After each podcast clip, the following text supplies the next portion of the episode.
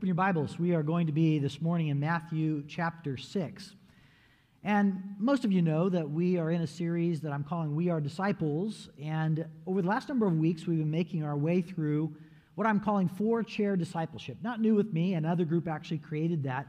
But we're using that as a framework in order for us to understand our discipleship journey. And I've got that on the board for you, the four different chairs. We've talked about that. I won't elaborate on that today. But those are based on four calls of Jesus to his disciples, and we make our way through those different chairs as we go deeper with the Lord. And so I want to talk today about something that transcends all the chairs. We started last week with something that fits into every one of the chairs, and it's prayer. This week we want to cover another topic that covers all the chairs, regardless of where you are with the Lord. This will be important to you in your journey, and it's something that you really have to address. The topic this morning is uh, treasure or money. And let me begin with the story of 53 year old Jeff Murphy, who in 2017 was hiking in, uh, in Yellowstone National Park. He'd gone there on an adventure, and he was up on top of one of the peaks and he disappeared. People went looking after him and found out that he had slipped down a major chute on one of those peaks and he had fallen 500 feet to his death.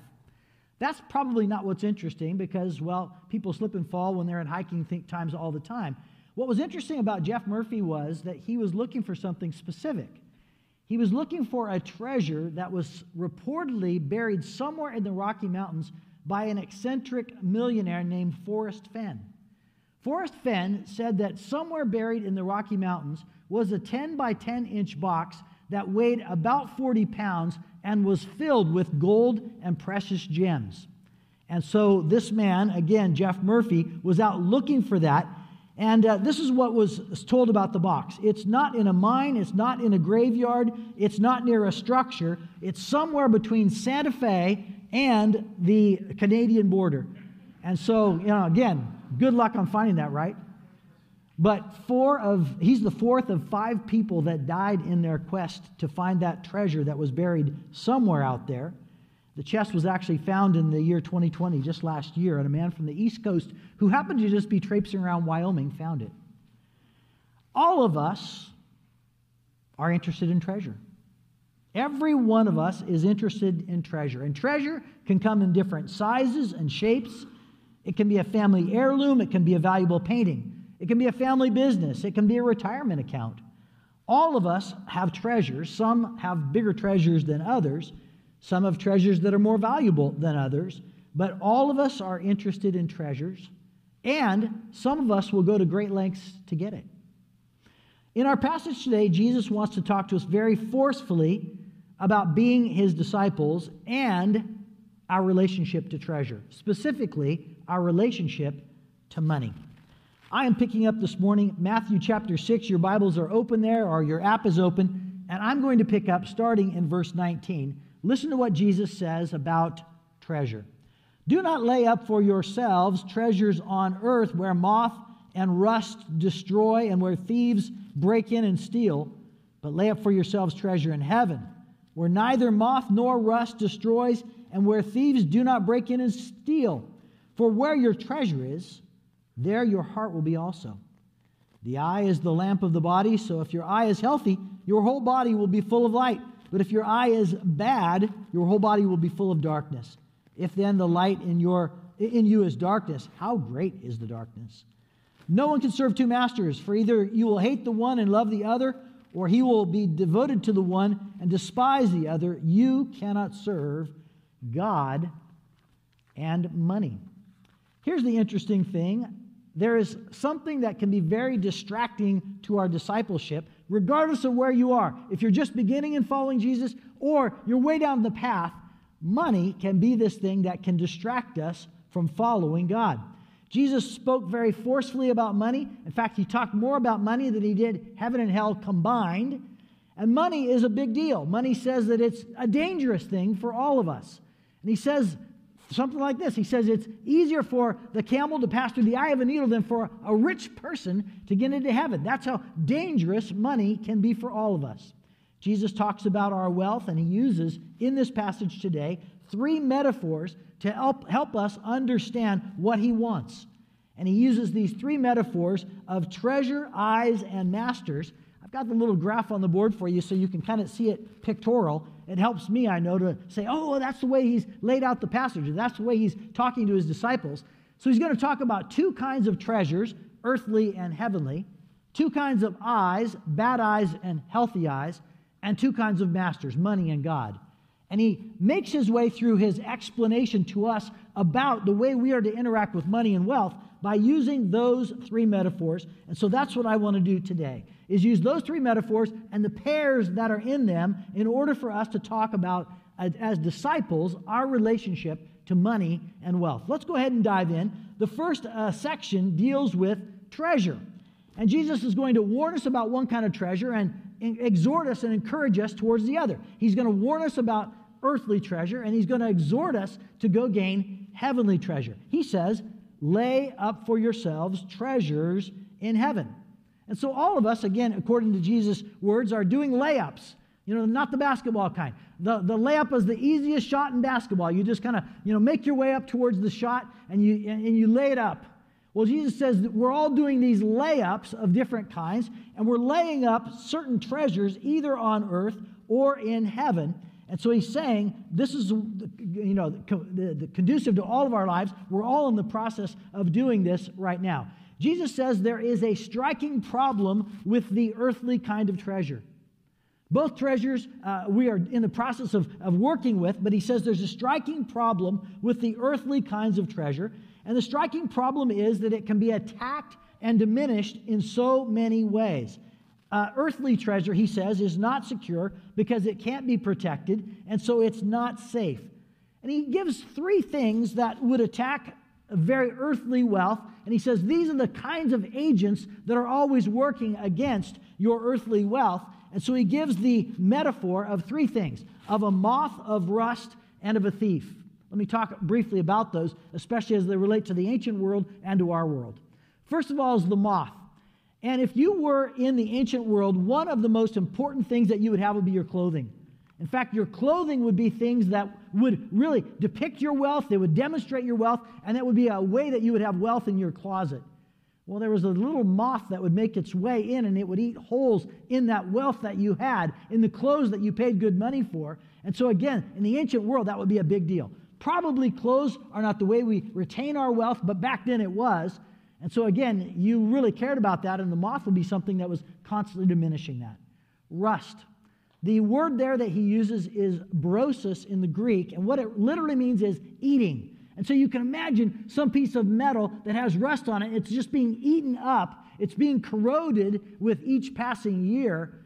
Well, that's not the only thing that can suffer from this eating disorder the things in the house could. If you had some food that you were storing away, rats or mice could get into that and eat it up or consume it. Maybe in our day and age, the thing that would most be valuable to us is to say things are just constantly wearing out. They're being eaten, as it were, by the ravages of time. Computers are subject to that. Homes are subject to that. Cars are subject to that. Everything that we earthly own is subject to this idea of being eaten or being decayed. And so we can understand, again, what that means. There's one more, and that is the thief. And the thief in the ancient world was somebody, obviously, that could make their way into your home and steal what you had. Uh, in today's day and age, it probably maybe, well, maybe it's still that. That's why we put locks on our doors. But I know in my case, it's much more of the worry of, of digital theft. And so, again, we have digital thieves that are always on the prowl to try to take advantage of us. And that's why, again, on my computer right now, I have a file on my computer that says data breach history. I just I started that a couple years ago because I've been hacked so many times. My identity was being, uh, uh, you know, taken away by thieves, and I needed to kind of remediate that. I needed to keep a list of all of the ways that that was happening. And so again, that is something that is just uh, inherent to our world today. Treasure is not secure. That's what Jesus is trying to get across to us. No matter where you put it, treasure is not secure. I have a story of a woman in 2009 she was an elderly woman in Israel, and she had a million dollars. And guess where she decided to put it? Under her mattress. Under her mattress was the safest place for her to put a million dollars in US dollars and Israeli shekels. And the issue was that, you know, again, she thought, hey, uh, this is the safest place for it. It was right after the 2008 crash. She wanted to have money as quick, uh, quickly available to herself and, you know, wouldn't uh, erode anymore. And so she puts it in her mattress. The problem was she did not tell her daughter. Her daughter said, You know, mom needs a new mattress. And so I am not going to tell mom. I'm just going to go ahead and have this delivered. And uh, she, she does. She had the old one taken away, she had it delivered. And uh, how pleased she was to uh, have her mother walk into the room and see the new mattress that she had bought for her. Her mother just let out a shriek. That's all that could happen. And she realized, again, you know, thought she was doing a good deed for mom, but realized she'd just probably taken her inheritance and everything that mom was going to live on and had shipped that off with the men who'd taken it to the dump. In videos the next day, they were searching through the dump, heavy loaders and stuff, trying to pull up the dump to find the mattress and find the million dollars. And of course, it was gone and it was never recovered. The thing that we all need to, again, just get into our heads is that, again, every kind of earthly wealth that we have is fleeting and it is not secure, it's not safe in this world. So, again, just to make a little point clear here, Jesus is not prohibiting, for, however, for us to own things. He's not saying that possessions in of themselves are evil for us. That's not what he's saying. So don't hear that. The scriptures are not saying it's, it's against Christian principles to own property or to own things. Uh, to save for a rainy day is not a bad thing. Uh, we are commended in the scriptures to be like the ant who's preparing and planning. So again, that's not that's not bad for us. We are not to, to despise good things given to us by God. You know, a wedding, a meal, a new car, all of those things can be gifts from the hands of God, and so those are not bad for us to have. So, what is he forbidding here? What is he warning us against? He's warning us against selfish accumulation of goods, and he's warning us against such extravagant living, such luxurious living, that we are forgetting the people in the world that are the most depressed, the most oppressed, the most poor, and that we are turning a blind eye to those individuals. He's warning us, saying, hey, life doesn't consist of just all the things that you own. And as Americans, it's very easy to fall into that trap. When we die, we are going to take out of this world exactly what we took into the world, which is nothing. And so he's reminding us of that stark, uh, stark fact and that contrast. Contrast that, however, with the heavenly things that we, the treasure that we would lay up in heaven.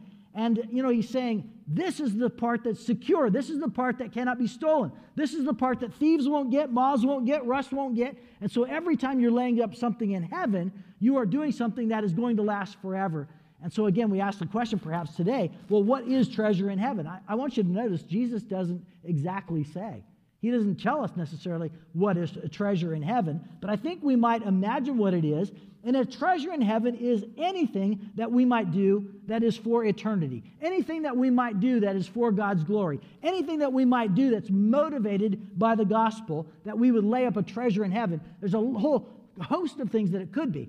Could be our money, right? It could be things like our money, but it could be the way that we spend our time or the use of our spiritual gifts or praying for somebody or showing compassion to somebody or kindness to somebody or even forgiving somebody. All of those are ways that we would be laying up treasures in heaven. You know, wouldn't it be cool? I just thought of this this week. It was like, you know, I can get online and I can look at my bank account or a retirement account and I can see how much is there. Wouldn't it be cool if God had a way for us to get online and look at what the treasures were that had been laid up in heaven for us by God that had been motivated by our gospel actions? I would love to see that website and it would perhaps be motivating in some ways for us. But you know what? That's not what God says. God says, You're going to have to trust me. You're going to have to uh, count on the fact that I'm taking good record of all of your actions. I'm not letting even the smallest act of service go unnoticed or go unrewarded. And so you're going to have to trust me that in the end, it's really going to be worth it.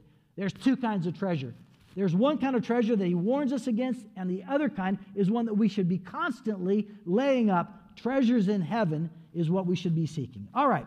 The next of the two kinds of uh, of items or metaphors that Jesus uses around money and wealth is uh, two eyes. And there's a dark eye and a light eye. He's really talking about a blind person and a sighted person. And he tells us the eye is the lamp of the body. The eye is the window into which light comes into our bodies. And when the eye is very clear, then the body can do all kinds of things. When light is coming into the body, we have the ability to do running and jumping, driving a car, baking a cake, uh, working on a computer, playing soccer, uh, painting a beautiful mural. All of those things are possible when we have the ability to see, because the, the light of the eye is what illuminates the performance of the body. You know, it's a sad thing when somebody starts to lose their sight. My mom is in the process of that right now. Each uh, week that I'm with her, it seems as though her sight is going a little bit more. And it's a sad thing because the number of things that she used to be able to do, she can't do now, all because light is not coming into her to give her perspective and an ability to do the things that she formerly did. The difference between a light body filled with light and a body filled with darkness is a matter of this eye. And if the eye is not clear, then it can't d- uh, perform and direct the body what to do. It's, if it's obscured in some way with a cataract or mud or some kind of injury. Or, Jesus is even saying, if the eye is just attracted to the wrong things, then it's bringing darkness into the body. He's really saying here that the eye is equivalent to the heart. We're to set our hearts on God or the hearts on the things above. We're to fix our eyes. And he's saying these are about our attitudes and about our devotion to God. And he's saying it turns from selfish ambition to godly ambition at the point at which an eye is not dark, but it's filled with light.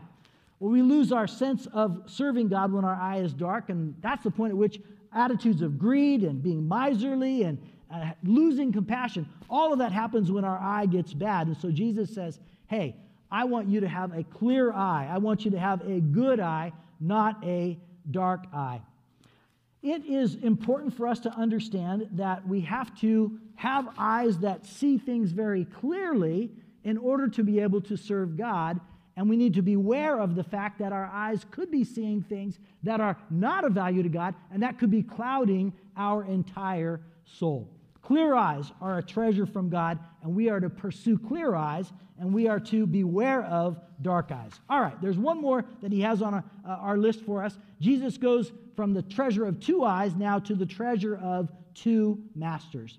The clear promise or premise is that it's impossible to serve two masters. The idea is that we are all servants of somebody. We are all servants, and we have a master over us who is uh, uh, the owner of us, as it were.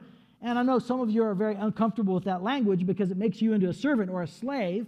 And Jesus is not bashful about that language at all because he basically says all of us are enslaved to someone or something. All of us are following the orders from somebody else. And in this case, he says that you are either following the orders of money, that's what is your God in essence, or God is your God, and your allegiance or your loyalty or devotion is completely given over to him.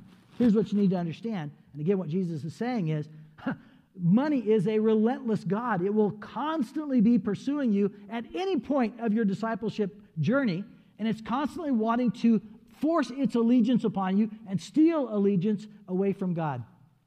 A few weeks ago, in an elder meeting, uh, one of our elders, Rick Sorensen, told a story to all the elders about uh, his life and about his life with Jen, his wife, and their interaction with uh, money. I was so interested in what he said that I wanted Rick to tell his story. And so we got together this week, and he taped uh, a little bit of the story that he told the elders, and I want you to hear that today, especially as it relates to the master of money or the master of God. Listen to this. Back when I was in my young to mid 20s, uh, just before Jennifer and I were getting married, and then a little bit of into our uh, just married life, I thought I had everything figured out financially. I was a whiz. I was a whiz for this reason. I knew how to use credit cards. And when I maxed out one credit card, I just got another credit card. And I maxed that one out too, and the cycle repeated itself. It's not the best way to do things, but when we entered our married life together, this is what I brought to our marriage. I was deeply in debt, not only with the credit cards, but I had also taken a, a small, a large personal loan from my mother to help pay for a car, which I also couldn't afford, by the way. So we walked into our marriage in a huge amount of debt. We had gone to see a uh, financial planner. It was a conference actually, and there we were challenged to consider giving back to the church one tenth of anything that we made. Well, I was already in tremendous debt.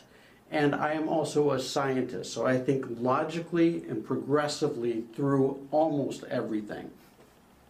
And so when Jennifer nudged me and said, Well, let's do this, I thought, you know, oh my goodness, Jen, I can show you an Excel spreadsheet and I can show you our income. There's only two lines, her income and mine. And I could show all the expenses that we had, especially now that we had one, our first uh, child all these expenses, and when I lined those up, they didn't add up, especially with that debt that I had. And Jen kind of looked at that and she nodded and said, Okay, okay, let's try it anyway. And I thought, Oh my goodness, really? It's like, can't you see the logic behind this? It does not make sense to give away income that we already can't afford to give away. It's like, well, okay, she was persistent. I thought, my goodness. I think I'm just going to have to show you the hard way. Well, the story continued, and actually, I was the one who learned from this. God continued to bless us through the time of our actual giving of one tenth of our income back to the local church. We started receiving blessing upon blessing in the fact that we were able to move from the small apartment that we had down in Seattle. We were able to come back up to the Edmonds area that we were currently going to church in. We had friends uh, up here in the Edmonds area. That was a blessing. I had to get rid of all of my belongings when we came together in a marriage to sell those off to try to pay off the debt. I had to get rid of my car and we were able to acquire another vehicle. And now, I'm, I'm not saying that my obedience, our obedience to uh, our new financial way of life, uh, was directly a blessing from God, saying, "Here, I'm going to give you back because of because of this." It's like, no. I think what happened was it's blessings received when a person chooses to act in obedience to what God is calling you to do. It created in me, I think, behavior change.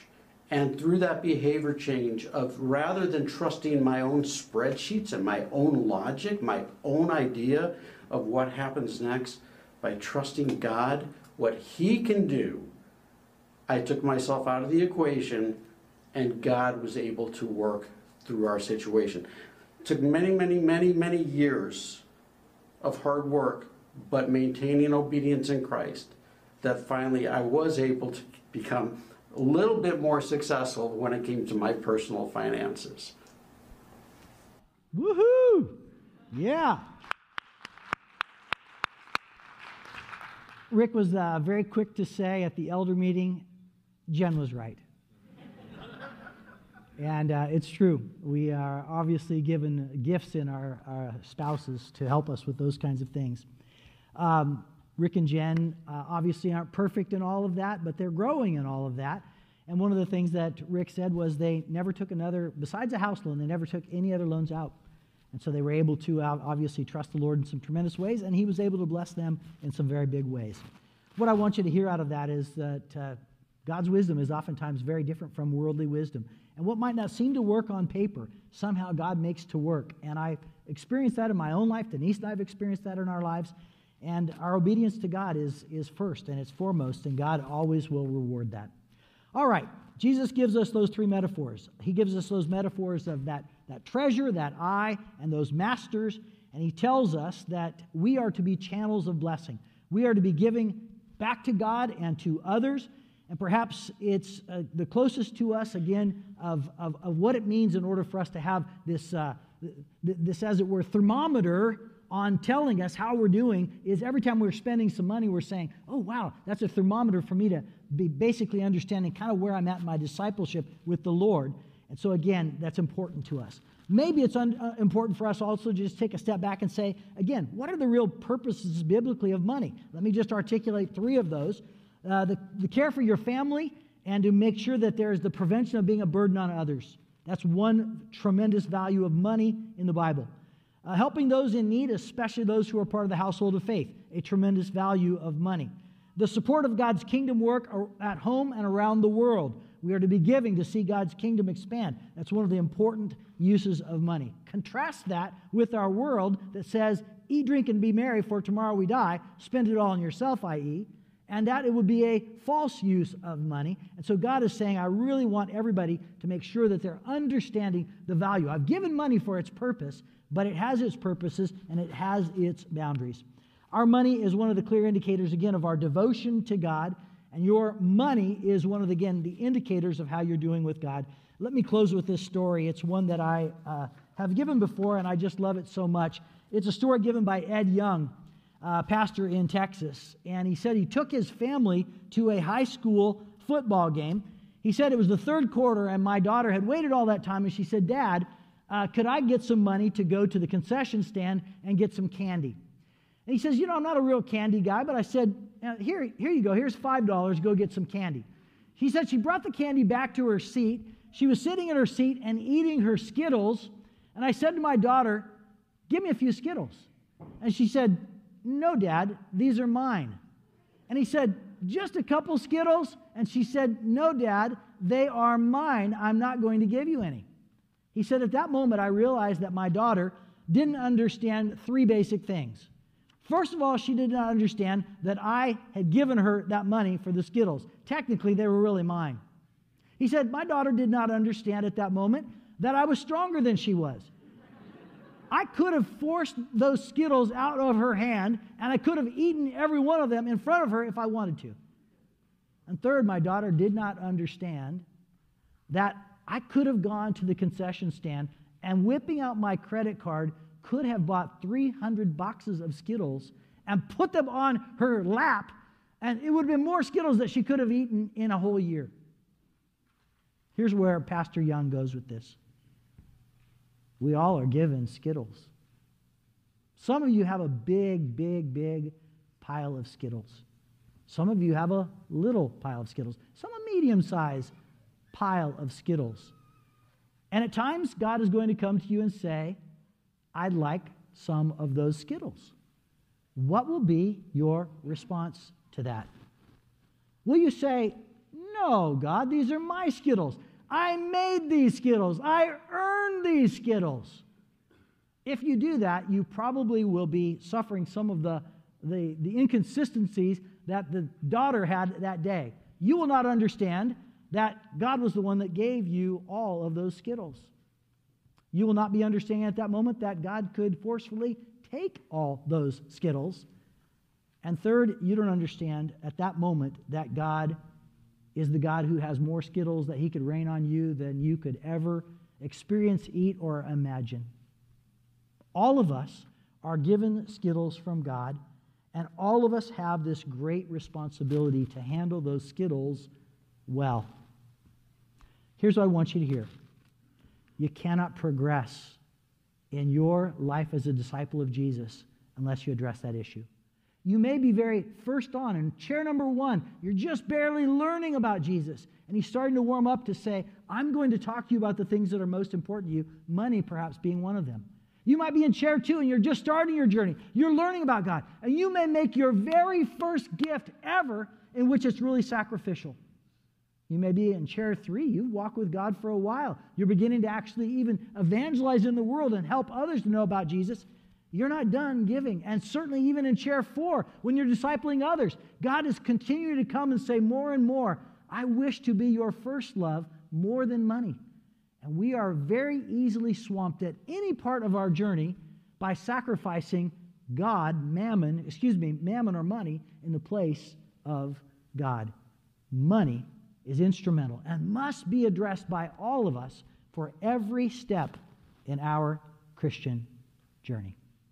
Lord, thank you for your straight talk when it comes to money. Not always easy for us to hear because we live in such an affluent society. Lord, I'm praying for my friends today that if it's been a while since they've actually taken a look at what they are giving, today perhaps is a day to do that. That goes well beyond, obviously, our money. It goes and, and, and, and sheds its light into the way that we spend time and the way that we're interacting with people. But boy, money sure is one of those important ones. So, Lord, you continue to work in your way. I want to thank you and pause right now to thank you for all of the blessings you've given to this church over so many years. I thank you for that. And it's, it's, a, it's an example, again, of your people that are responding to you. So thank you for that. Lord, we don't want to make money more important than you. And so you are our God, and we owe our allegiance to you. And we pray this in Christ's name. Amen.